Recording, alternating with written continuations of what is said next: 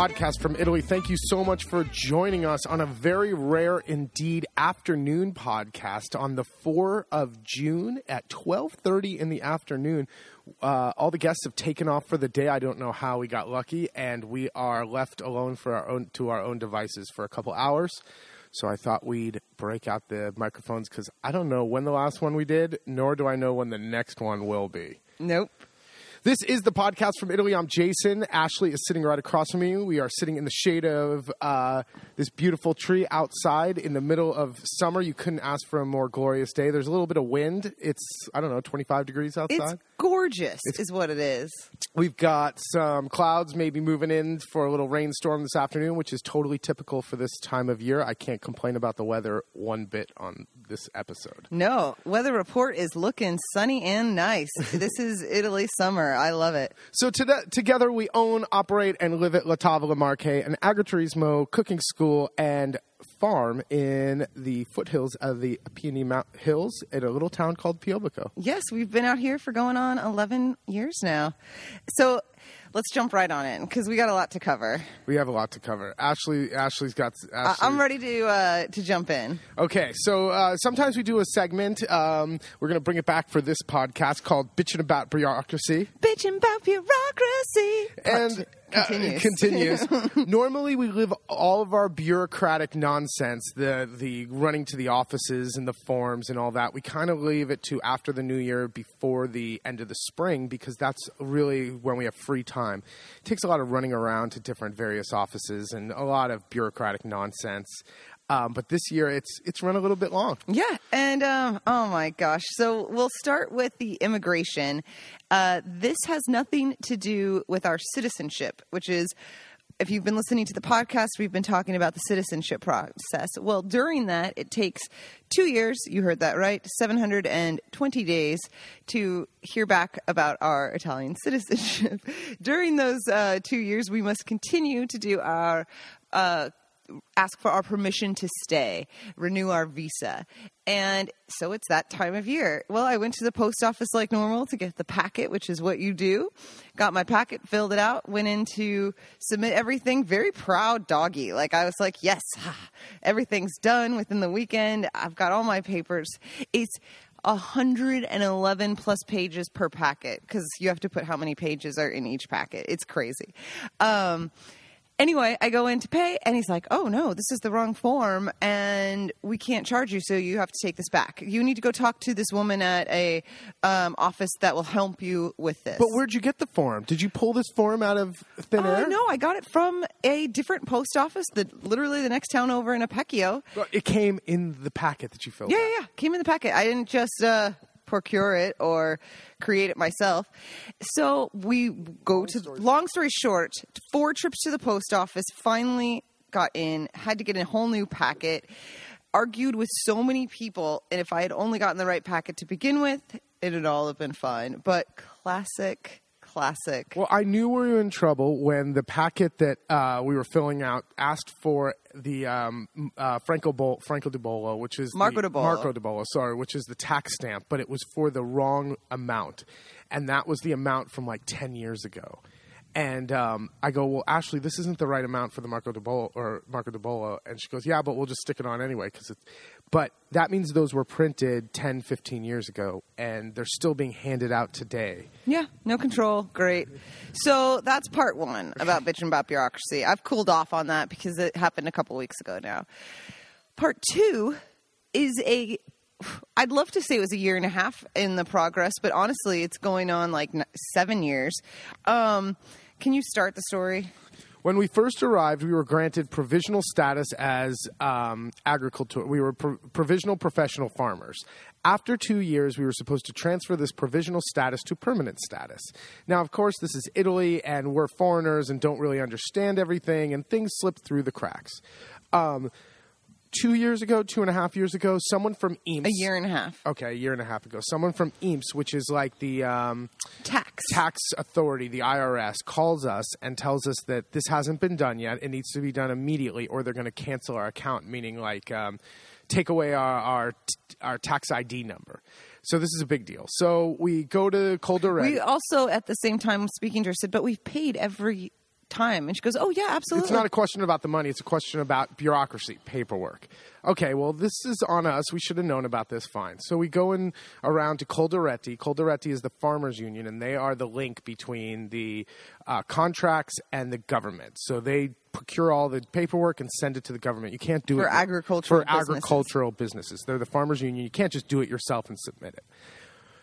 Well, we did all Asked him to asked do him it? to do it. All the thing, yes, yes, yes. It's just a bunch of emails and that kind of and, and paperwork, sign paperwork, and email it to this person and that person. No problem, no problem. Well, a year and a half goes by, and this lady calls again and says, "I am canceling your um, your uh, Account. account today." We go, "Why? This was taken care of two years ago." No, no, the guy who did it. d- Well, never now- finished sending the rest of the documents. So then that upset these people. Now we've got another office, another liaison, more local involved. Ah, long story short, this has been now another two and a half, three weeks in the making of back and forth, driving to the Farmers Union office in uh, Cagli, about half an hour away. forty minutes. 40 minutes to go get shit done in person because this guy can't freaking send emails properly. And was there and it's nothing new. It's nothing that needs to be signed. It's old contracts. It's just old contracts but he can't seem to get his shit together.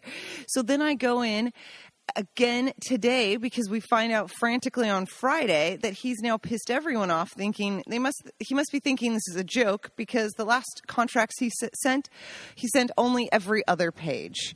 And Page didn't one? even send the ones that were the registered like the stamped and um, registered document pages. So I had to freaking go get all of our contracts from the last 10 11 years since 2007 um, redone today taken it t- by hand to this other lady's office so she could finally meet us and say thank you for your patience. Thank you for your urgency. She said hopefully by the end of the week this will all be then taken care I- of. I highly doubt it. oh my god. So this is the problem when you have uh, bureau- bureaucrats that there's nowhere else to go. He has no whether this guy does a good job or a bad job. He still has a job.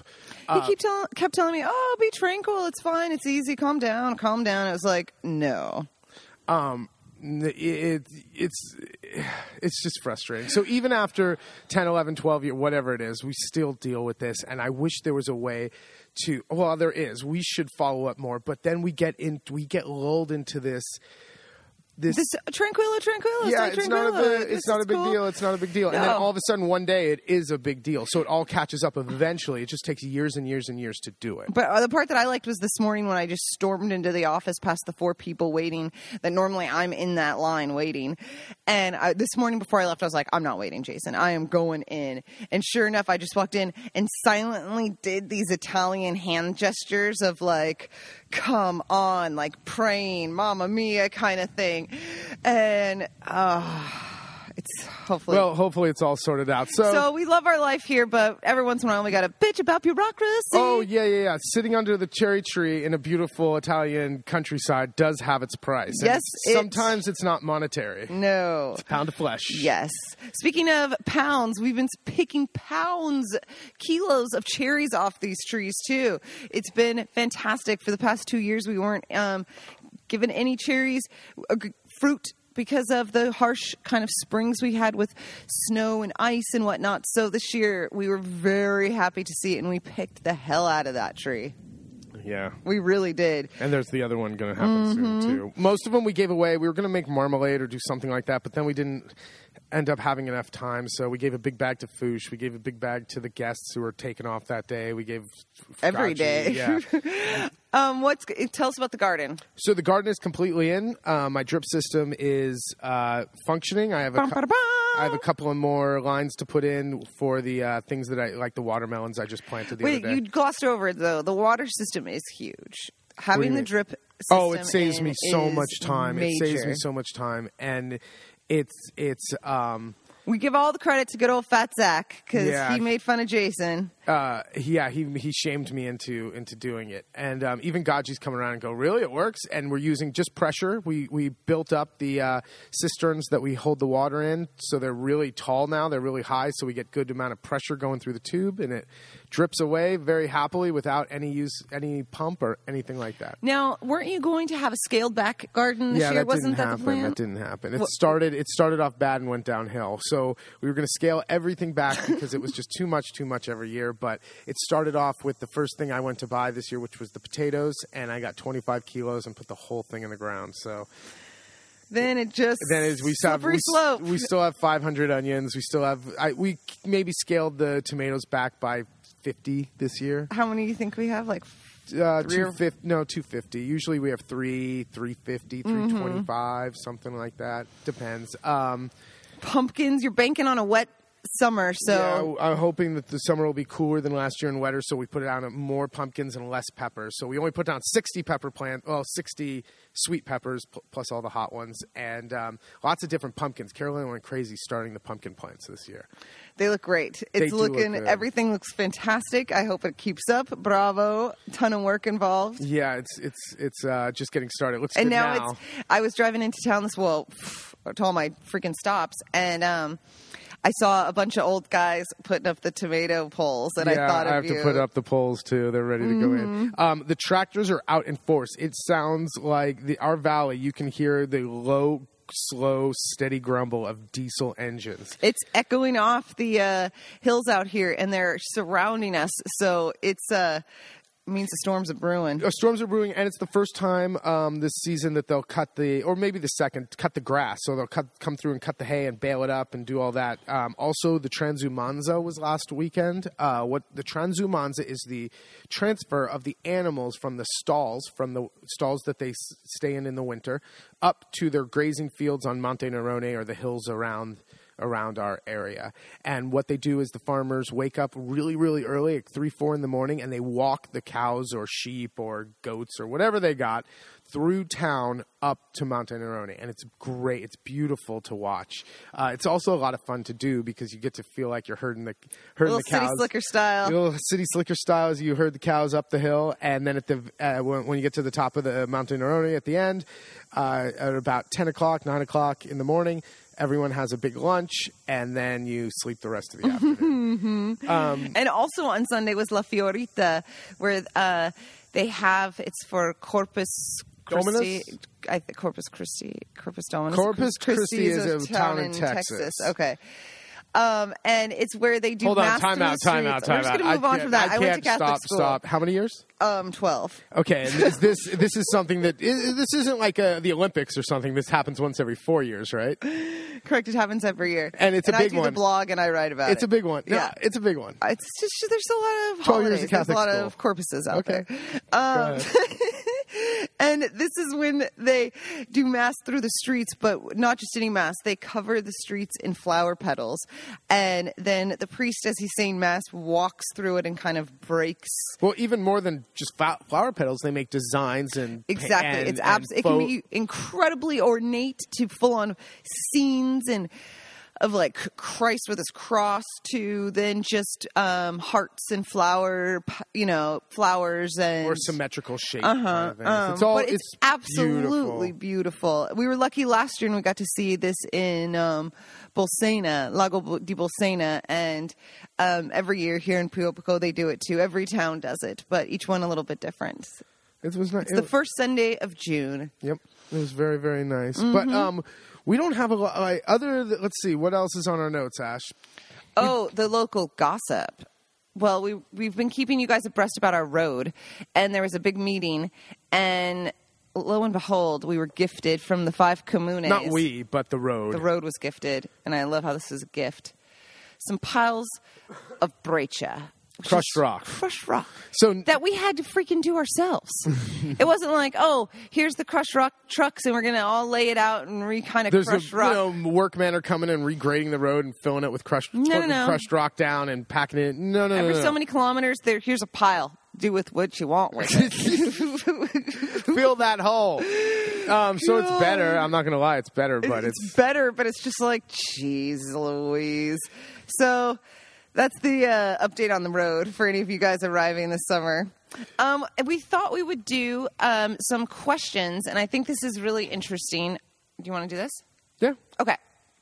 So we've got our next move to Italy workshop in June on how to move to Italy and start a business. Then another one in October on moving to Italy and retiring, and the last one in November again on starting a business, uh, moving to Italy and starting a business. And uh, we realized there's so many questions, and we thought we'd give you guys a little bit of some information to kind of let you I don't know, hear a bit of our style of what we talk about and give you a little info, a little slice of information on how to move to Italy for those of you who are interested. So we thought today we would look specifically on the house hunting and a few questions to ask yourself or to ask the agent when you are or the owner when you are house hunting. This is super important because whether you're coming to retire or to um, start a business you're going to need a property. Whether you're looking to buy or rent again you're going to need a property. These are great questions and um, we thought we'd share them with you. And there's some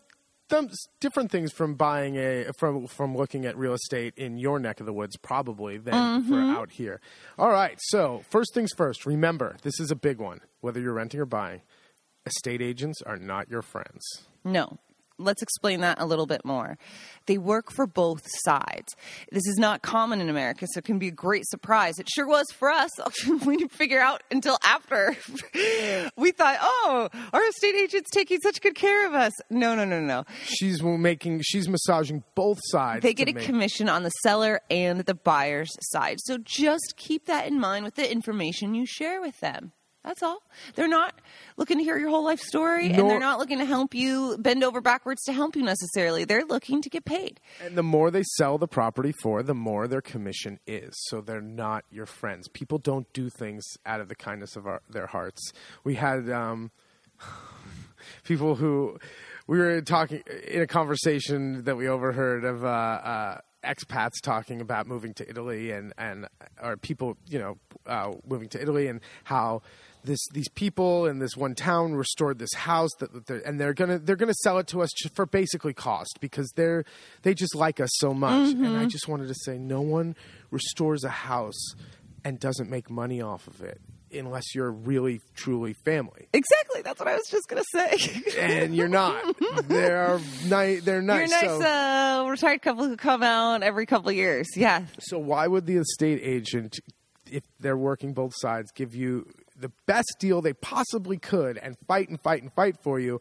if they will get paid less Exactly. Because they're tied to that final price commission. So just remember that. Okay, number two. Uh, these are in no particular order. This is kind of a no-brainer, or kind of like, oh yeah, maybe. Bring a flashlight. bring a flashlight and better than one on your phone because you should be taking pictures too we'll get to that but bring a flashlight because a lot of these old stone farmhouses or properties or even a tiny apartment Apartment in the middle of the city center are not lit well. no, or it takes a hot minute for those lights to warm up, or the shutters are all closed, or you're there in the dead of winter. Bring a flashlight. There's, or you're walking into like a cantina or some dark area. It sounds like a no-brainer. Bring a flashlight. Five euros at any any hardware store, and they're all over Italy. Go get one. All right. What is the position of the house? What do we mean the position of the house? Well, does it have a southern face? If your house doesn't have a southern face, it's going to stay cool and wet in the win- in the winter time. Now, it's true it might be a little cooler in the summer, but you'll if you'll never get good sunlight on a house without a southern face. Now, if you're in Sicily or something like that, maybe having only a northern facing house is something you might want to consider. But out here, I would never entertain a house that doesn't have a southern face. And I bet you that's why it's still on the market. Look at these things. Sometimes you look at these. uh, If you sometimes you can look at these houses and be like, "Hmm, why is this one not selling?" It? And then you you, you look at the pictures and go, "Look, there's no uh, water, or there's no. It's look at the positioning. It's it's down. It's near the river, and it's down, and and there's a hill behind it on the south side, so you'll freeze. these are these are tips in the know. Mm-hmm. Um, all right, where does the water come from? This is incredibly important, especially if you are having a pool, if you're having a garden or farm, or just irrigating or you just want to know for your your own water family where from. does your water come from? out here in the countryside once you get out of the outside of the the walls of the little of the little towns um, you can be on well water um, or uh, like we have uh, several wells and a and a spring um, and also we have several different septic tanks so good to know if you've never just ask Where does the water come from? It's important to know who owns the house. That sounds like a, such a simple question. Who owns the house? The guy who looks like the owner right there, who the estate agent introduced me to. Ask. ask. Ask. Is that the this question. representative of the owners? Because these houses, some these properties sometimes can be passed down through families, which means it's divided up among family members, or it could be in a. Um, they could have um, started a partnership with other people and gone in and res- bought a property and restored it. And you're talking to the the representation of that partnership or of that family, who may or may not have to go back to the other people and sell the deal that you just worked out. So just to know in ahead, is this the the um, head of the family who whatever they decide right then and there is final, or is this somewhat a representative of a group that has to go back and get everyone else to say yes? You It's never important. know. Bec- you, listen, there could be stuff going on behind the scenes that you, that has nothing to do with you. The, you know, this s- sister feels like she got slighted in something else, so she's not going to sign off on sell, sale of the property because she knows the brother owns the majority stake. Who knows? This is also, I feel like this is um, an indicator to your real estate agent that you kind of know a bit more than they might think you do about the property uh, system or game in Italy. And it just shows you're loo- looking to do your homework. Who owns the house? okay, does the documentation of the house match what's physically there? What does that mean, Jay? Well, if What do it- you mean? If you will, um, oh, I forget the name of the document, but every house has a Visura. is that what it's called? A visura. Um, this is a document that lists the square footage, um, the amount of energy coming in, the classification of the house energy wise, um, how many bathrooms it's legally allowed to have, um, how many structures are legally allowed to be there.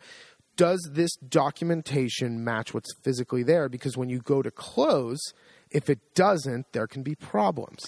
For example, if there's an extra um, outhouse, if you will, not a bathroom, but building, a little a outbuilding. building. Um, that's not registered.